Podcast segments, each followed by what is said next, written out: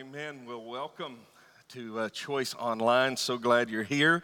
If you're catching us on YouTube a little bit later in the day, we did not have a 9 a.m. Because it was so slick out, but we're here now. So glad you have joined us. Go ahead and turn to Psalm 34. We're going to look in Psalm 34 in just a second.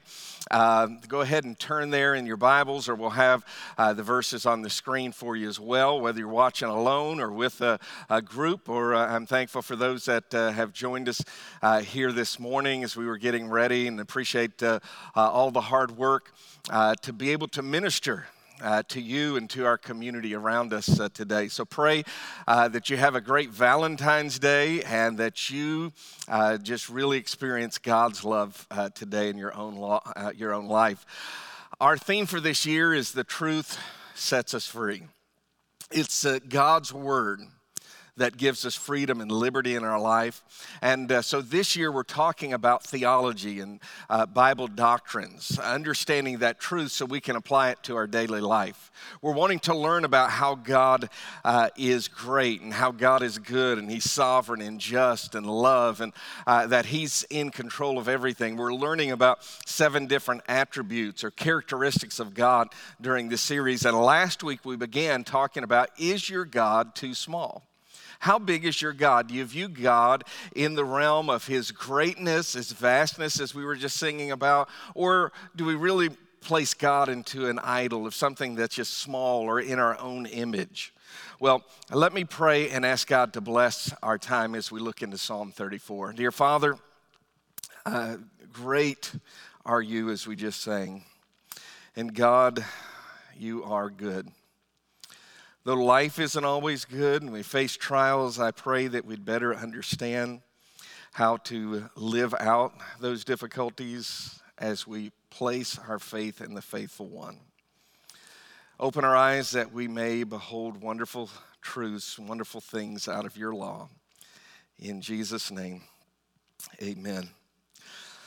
When I was first married, Paula would get ready to cook some meals, and she would ask, do I like something? Do you like this certain food? And I would say, no, I don't like that food. And then she would ask me a really crazy question. I really didn't like this question. So first was, do I like that food? No. Here's the second question. Have you ever tried that food? And the answer was no, because I didn't like it. Why try something I know I'm not going to like, right? Hopefully that makes sense to you. And she said it just didn't make sense. Why don't you try it? Well, let me give you an illustration. I don't know if you've ever eaten Brussels sprouts, but I've seen Brussels sprouts before. I've smelt Brussels sprouts. I don't know if I'd taste them, but they look mushy. They look kind of gross. And, you know, they can settle hard on your stomach too a little bit, right? But I'd only had them boiled, or at least seen them boiled, and it was like, I don't think I want to eat that. But one day, Paula's aunt brought over some broiled Brussels sprouts, and I tried them, and they were delicious, and they have become a favorite in our house. Probably every week, if not more, we eat Brussels sprouts, not boiled, but broiled, and they really are good. And it kind of reminds me that we live in a comfort zone. We live in this little box of perspective, our view of the world, and things kind of make sense inside that world. That's our point of view, our perspective, how we deal with things in life. And we don't necessarily want to move outside to new experiences. We're kind of comfortable in that, and it can be a little bit difficult. It's the way we view the world, the way we view others, experiences in life, and it just seems to make sense inside of that box or that lens that we have. But as we get older, our perspectives change. We get a little bit older, we go over to a friend's house, and we realize their cultures are different. Their backgrounds, their personalities may be different. The way they do things around their house can be kind of different as well. And we realize everything doesn't fit in our own little box. And if you get married, then you marry somebody that is not like you. I don't know if you know this, but men and women are different. They see things a little bit differently. There is some perspectives there differently, right? Our unique backgrounds, where we come from, and our personalities, we come together, and all these things can be very different. Now, we grow up with a certain view of God. Some people grow up, they don't believe in God. That just doesn't make sense to them. Some people see God as a very angry God, or God is just very loving and gracious, like a big grandpa up in the sky that we can just care for, or that can care for us, I should say. And then life happens.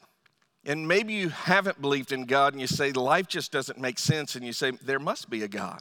Or maybe you believe in this loving God, but difficulties come in your life and you ask the question, is God loving? Is God great? Is God good? Maybe you saw God as an angry God, but you realize that Jesus died on the cross that we could have salvation. And you realize your perspective begins to change those life experiences. Well, notice Psalm 34, verse 8. This is going to be our key verse this morning, and it's a great verse. We're going to come back to it several times, but notice what it says, Psalm 34, 8, "Oh, taste and see." What he's talking about there is I want you to experience. It's one thing to know this mentally, but I want you to be able to taste it. I want you to see it. I want this to become an experiential aspect in your life. There's one thing to know something in our mind. It's another to know it experientially. Taste and see. I want you to experience that the Lord is good. God says he's good, and we can even experience it. Not just a mental understanding, but in our own personal relationship. Last week, we talked from Psalm 115, and we talked about us being able to have idols in our life, or us forming God in our own image. Is God too small? Over the next 7 weeks, so this week and six following, and the weather looks good for next week, so we're planning our communion service. We're going to have our 9 o'clock mass service, our 10:30, our regular service, the way we do things around here. And so the kids wing will be back open. We're going to be functioning regular communion in the service. If you're online, make sure you can pick that up. So we're going to continue moving into these attributes or these characteristics or the way God describes himself. These 7 attributes, and this morning we're going to talk, as we are in this series, The Real God, the way God longs for us to see him. We want to talk about the goodness of God. Here's my question for you today. Do I believe that God is good? I mean, do you really believe that in your heart, that God is good? We look at the trials of life, we look at circumstances around the world, and we see difficulty in life. And so we have to ask ourselves the question, do we believe, taste and see, do we really experience that God is good? I mean, I think it must be true. The Bible says it. Maybe your parents taught you this as you were growing up. The church reinforced that. You know, the Bible says it, that settles it. Maybe you heard that over the years. It must be true. And I have a couple mission letters to read to you, really, that talk about God's goodness, God's blessing. Let me read one to you. This is our missionaries in Ukraine, Ron and Nancy Mitten. And I just want to get to the middle of this letter, but it says, as reported, our 2020 Bible college year was strong. Like almost every ministry, COVID-19 slowed everything down, but by God's grace, even in 2020, we had the most classes since 2005. We had even more classes, but we don't include the shorter ones. Here's some of the things that happened in 2020. 28 classes, an all-time high since they'd started in 2005. So Ron is a professor, and he teaches young pastors so they can be more effective in ministry. And he's taught 28 different classes. They now have 12 different teachers, which is an all-time high as well. And most of these are Ukrainians, and they're really solid Bible teachers. So he is teaching people to teach others, which is making disciples, right? Also in 2020, they went to a new city to do ministry, and they have 200 first-time students taking Bible classes. I mean, this is exciting. And the fourth thing that he said is that they've registered over 2,100 people that have taken classes since he went to Ukraine. I mean, that is amazing. Thank God for Ron and Nancy. And they conclude by saying, thank God for God's grace and your prayers and help. Your financial support allows missionaries to be able to go and do this work in a field that probably most of us, if any of us, will never go to. and he's doing this work. You see, taste and see that the Lord is good. When we see the trials of life, let's have gratitude. An old hymn song that I sung growing up, count your blessings, name them one by one. Count your many blessings and see what God has done. You know, we can focus on the trials and difficulties of life, or we can show gratitude and think about all the great things. We can complain about the cold weather, or we can sit in our nice warm living room and look out the window and see God's beauty, right? I mean, we can have the same information with two different perspectives in life. Having gratitude, counting our blessings. My first thought is simply this: we praise God during our blessings. Look at verse 1 here. Psalm 34, verse 1, I will bless the Lord at all times. His praise shall continually be in my mouth. Look at verse 2. My soul shall make its boast in the Lord. The humble shall hear it and be glad. See the words bless, praise, boast. And then verse 3, oh, magnify the Lord with me. This is a joint thing. It's not just to be done in the privacy of our life, but as a group, magnify the Lord.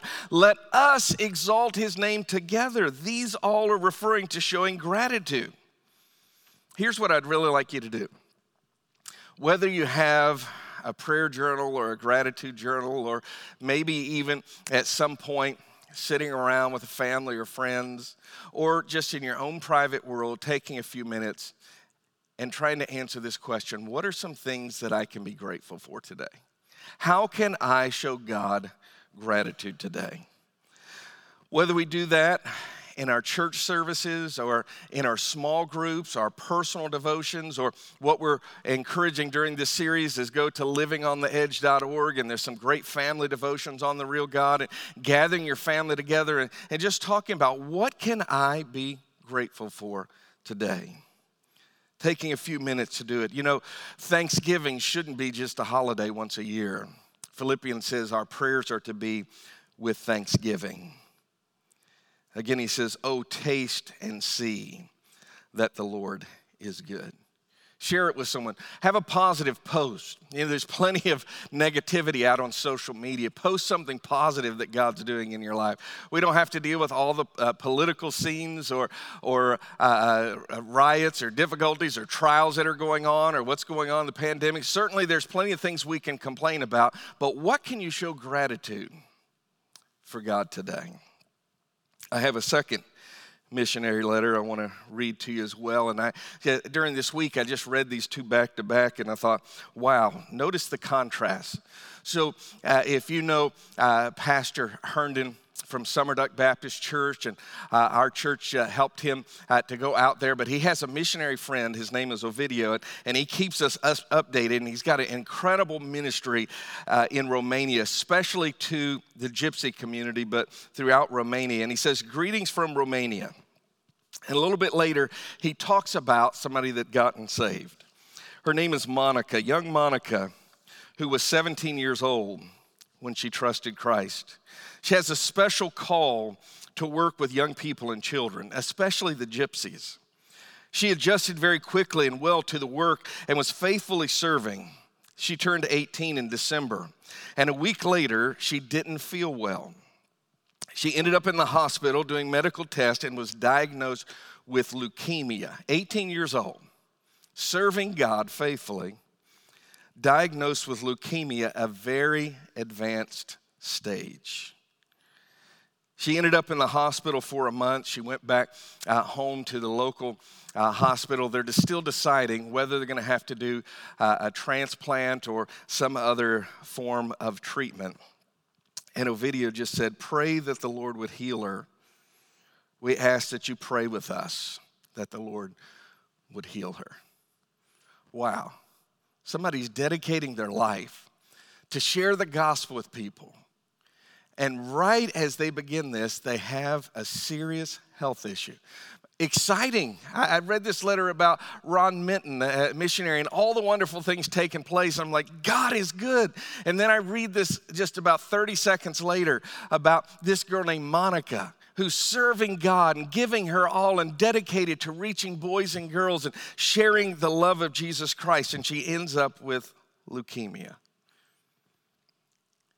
And I think there's points in life where it's difficult to taste and see that the Lord is good. Now look at the last part of verse 8. It's really important because we do praise God during the good times. We show gratitude. We thank him. But notice, oh, taste and see that the Lord is good. He's good. Experience him. But blessed. Do you want to be blessed by God? You want to have the joy of God? Blessed is the man who trusts in him. God, it doesn't make sense about Monica, but I'm going to trust you. You are the faithful God that we just sang about. So God, I'm going to trust you. See, the key is trust. I'm going to trust him. Not just during the blessings of life, but also during the trials. Trust him during the trials of life. When God doesn't seem to make sense, when God doesn't even seem to be good, and our experiences of life do not feel very good at all. I've done funeral services of baby and seeing a baby in a coffin. I've buried seniors. I remember the funeral of my own mom. You think, where is the goodness of God? The doctor calls and says it's cancer. Your spouse is suffering. Or your spouse says, I don't love you anymore. I don't want to stay in this relationship. When a pandemic hits and you can't go to school and maybe you can't get to work and there's no sports and fear of losing your job or fear of even losing your life, or you're a young adult expecting to get married by a certain age and that age passes. Or you're a married couple wanting to have a child and that child doesn't come. And throughout the Bible, this question is asked, why do the righteous suffer and why do the wicked prosper? Again, the key is to trust him. God, I thought you were good, but this doesn't seem good. Maybe you've seen the little logo on the back of cars or on a T-shirt, life is good. Two brothers, very optimistic. They said throughout their life they wanted to see the glass half full. And they came up with that little phrase and sold shirts and have made millions of dollars from that little idea, just simply that life is good, but it doesn't always seem to be good. One person said they don't see the glass half empty, they see it 3/4 empty. Now that's a pessimist, isn't it? Do you see that God is good? Remember, God is good all the time, and all the time God is good. But maybe you got angry at God. And maybe you even feel guilty about it, but you still are angry. How could I trust a God that would allow that? Growing up, there's an old country song by a lady named Lynn Anderson. If you're old like me, you know it. If you're young, you probably don't. But she said, I beg your pardon, I never promised you a rose garden. You remember that, Bob? That's an old song. You got it. Lars, you remember that song? You got it. All right. So, they have it back there. And, I think God probably says that as well. I never promised you everything was going to be easy. And it's not. Now, let's look through this psalm because it starts off by praising God, but it moves into looking at this characteristic of God. Look at verse 4, if you will. I sought the Lord and he heard me and he delivered me. Let me say this. The only way you can be delivered is if you got trials going on to be delivered from, right? It's not smooth sailing. It's not an easy path, but our God delivers us. He delivered me from all my fears, verse 6. The poor man cried out, and the Lord heard and saved him or delivered him out of all his troubles. He didn't keep him from it. He said, I will deliver you from them. Verse 7, the angel of the Lord encamps all around those who fear him and delivers them. He's the deliverer. And then verse 17, the righteous cry out. This is what we're to do during trials. The righteous cry out, and the Lord hears. Aren't you thankful that he hears your prayers? You offer your petitions, and he listens. He's there, such a great God, a big God, and he hears, and what's he going to do? And delivers them out of their troubles. No, he doesn't keep us from the trials of life, but he does keep us in those trials. Remember, we are not in heaven yet. And though God is good, people are not always good. Circumstances come. People make bad decisions. The devil is alive and well. And Jesus even said, in this world you will have tribulation. That's the world we live in. But he said, but fear not, I've overcome. I've overcome the world. He says this in verse 18. The Lord is near. God, why is this coming in my life? I don't like these circumstances. And he said, but I don't want you just to trust in things. I want you to trust in me. I don't want you just to be happy in things. I want you to be happy in me. The Lord is near to those of a broken heart, not a happy heart, a full heart, a satisfied heart, a heart that has everything that it wants, but a broken heart. And he saves such that have a contrite spirit. Blessed are the broken, because God wants to heal us. He's there for us. He asked the question, is he enough? Is God enough? Is God good? Remember, the one man came to Jesus and he said, teacher, you're a good teacher. And he says, there's only one good, and that's God. Jesus said God is good. Or Romans 2 verse 4 says, it's the goodness of God that leads us to repentance. You see, so often when we mess up and we have the wrong attitude and we do the wrong things and maybe we even get in a pattern of doing wrong things, we think God's going to judge us, but he blesses us instead, and we learn how good our God truly is, how he does offer us blessings. He goes on in verse 19, many are the afflictions of the righteous. See that word, many? Wow. Life's not intended to be perfect. We're not in the Garden of Eden anymore.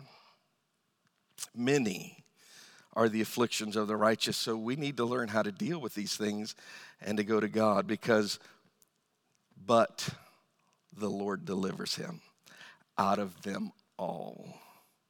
Many are the afflictions, but our God delivers. And I want you to see one thing. Go to the next verse, and it's so important because it's actually a prophetic verse about Jesus in the crucifixion. Notice what it says.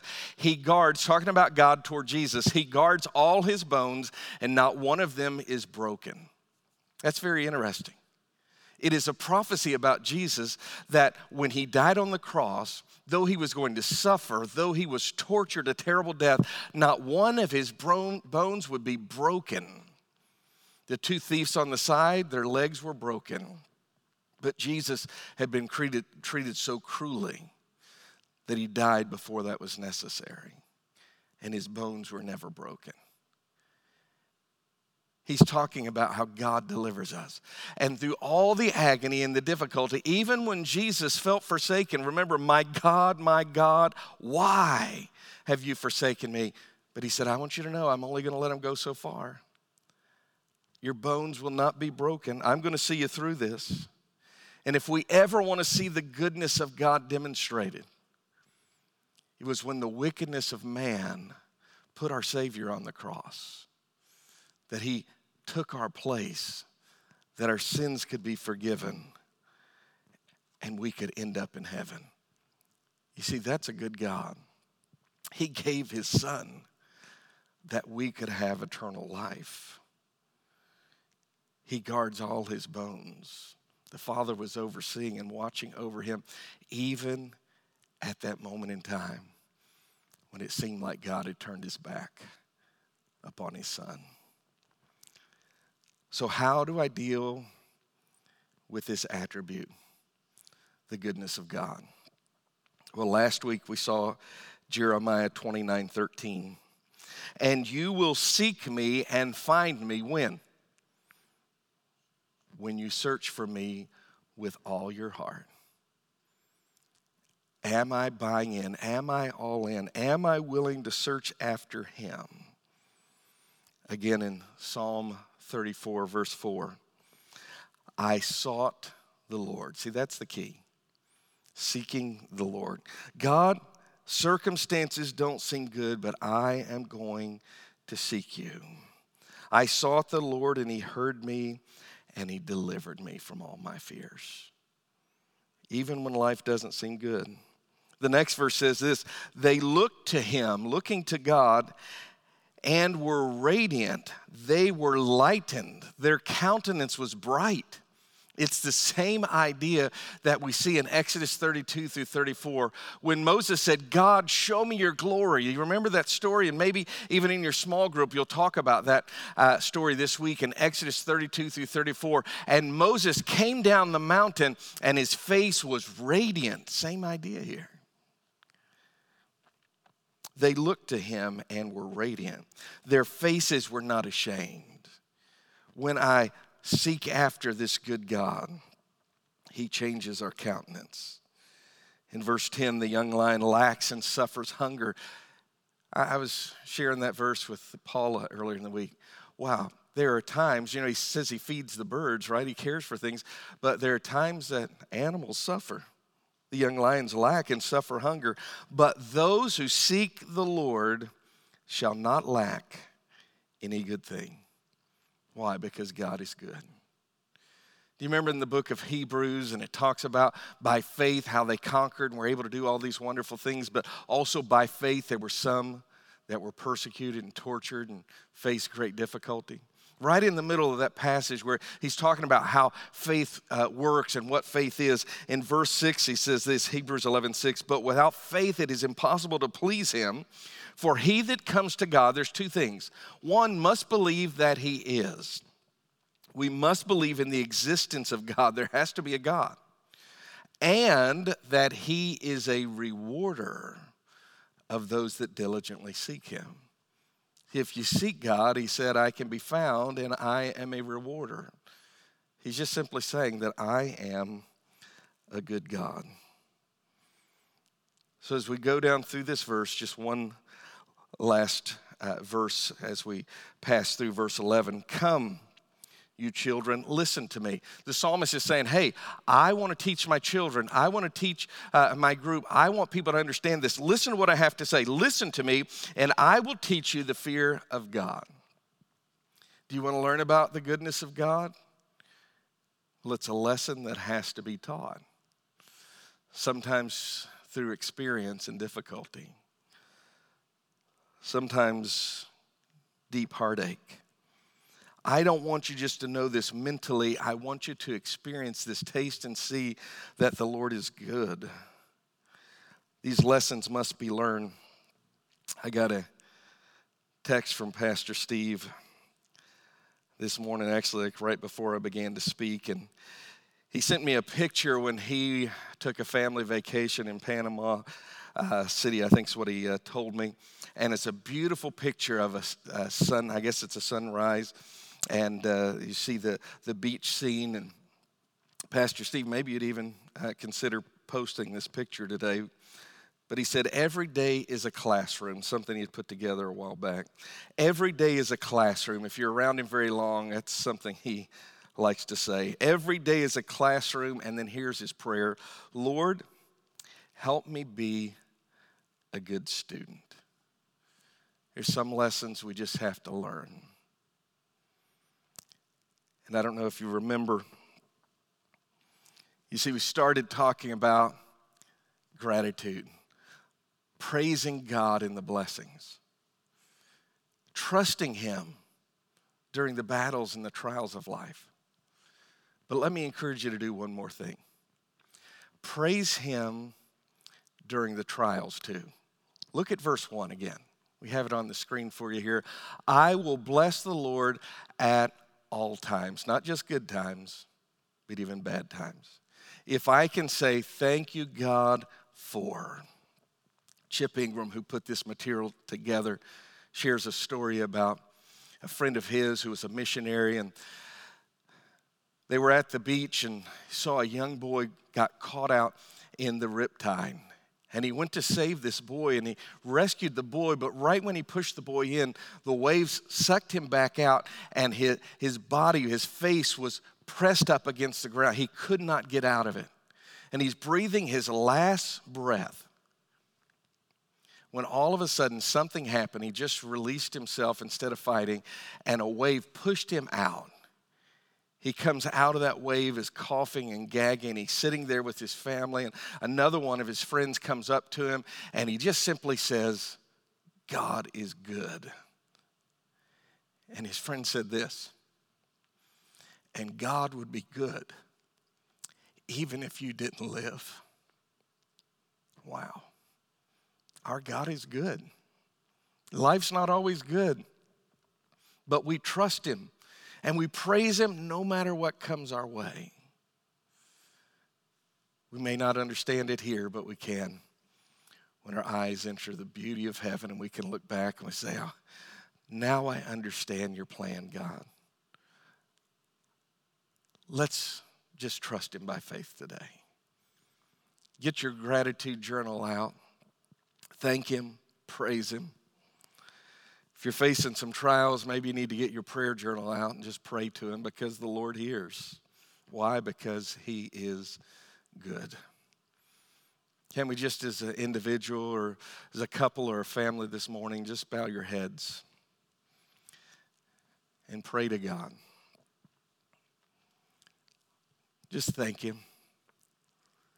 Thank him for the blessings of life, but thank him also for the trials. Those prayers that didn't get answered, those hopes and dreams that you thought were going to happen, but they haven't. Thank him and trust him this morning. And as we looked at the cross of Jesus and his great goodness, friend, if you don't know Jesus as your Savior, if you're not certain that when you die that you'll go to heaven, that your sins have been forgiven, call upon his name this morning. Ask him to be your Savior. Something like this. You admit your sin. By faith, trust what Jesus did on the cross through his death, burial, and resurrection. And call unto him, Jesus, I am sorry for my sins. I have offended you, a holy God. But right now, by faith, I ask Jesus to come into my life. Forgive my sins. Please take me to heaven when I die. And just thank him for your salvation. If you trusted Christ last week or last month or 40 years ago, just thank him for salvation. Thank him that one day we get to go to heaven. We're not in heaven yet, but he's still good. Just take a moment and thank him. Or as we conclude, if you're with a friend, with your family, just talk about that idea. Do I believe God is good? And how can I show gratitude this morning? Lord, as the psalmist said, I will bless the Lord at all times. Your praise shall continually be in my mouth.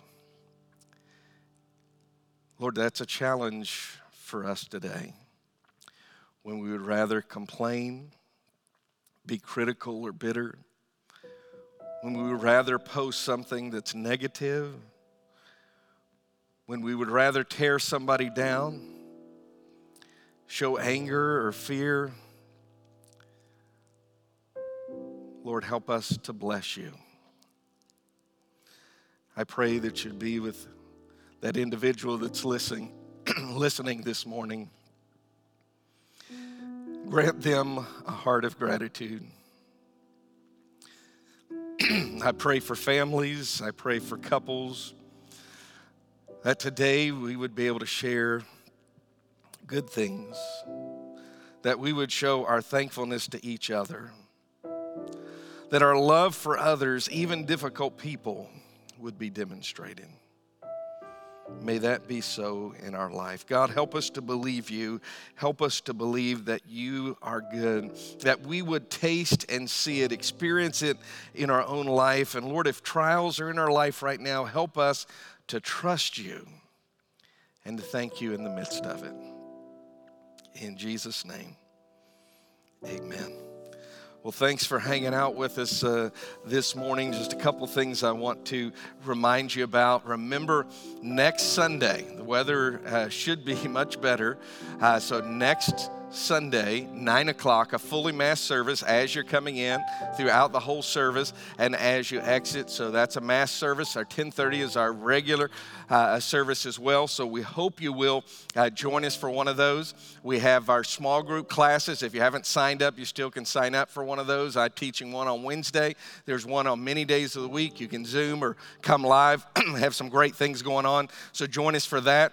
Also, in our Christmas offering, if you recall, that we took up part of that offering for a special church consultant or a coach to come in and help us. So over the next couple of weeks, you're going to get an email that's a survey for our congregation. So when you get that survey, open it up and take that survey as well. It's going to help us to grow and become a better church in 2021. So we appreciate that as well. Just a couple more things. If you are a guest and you have never sent the text to 540-346-4917. Just text welcome, and we want to keep you updated. Or if you're not on the text as a regular part of the Choice family, same phone number, and just text the word loop. So the word welcome or loop, if you want to stay in the loop with information, what's going on, and go ahead and text that as well. March 7th is our new ministry year for every member or minister, so we hope that you'll get involved. You can find Discover Your Ministry online, and we have some tools for you to help find that ministry. Our teens have a special teen hole, cornhole tournament coming up as well. And then thanks for giving online. Could you imagine if your faithfulness of giving electronically and online hasn't been going on the last couple weeks with us not having church? I just want to say thank you to all those that give sacrificially, and we appreciate your commitment, and you can see online how to give as well. But I hope that you have a fantastic week. May God bless you, and I hope more than anything this week that you will taste and see that the Lord is good. God bless you. Have a fantastic week.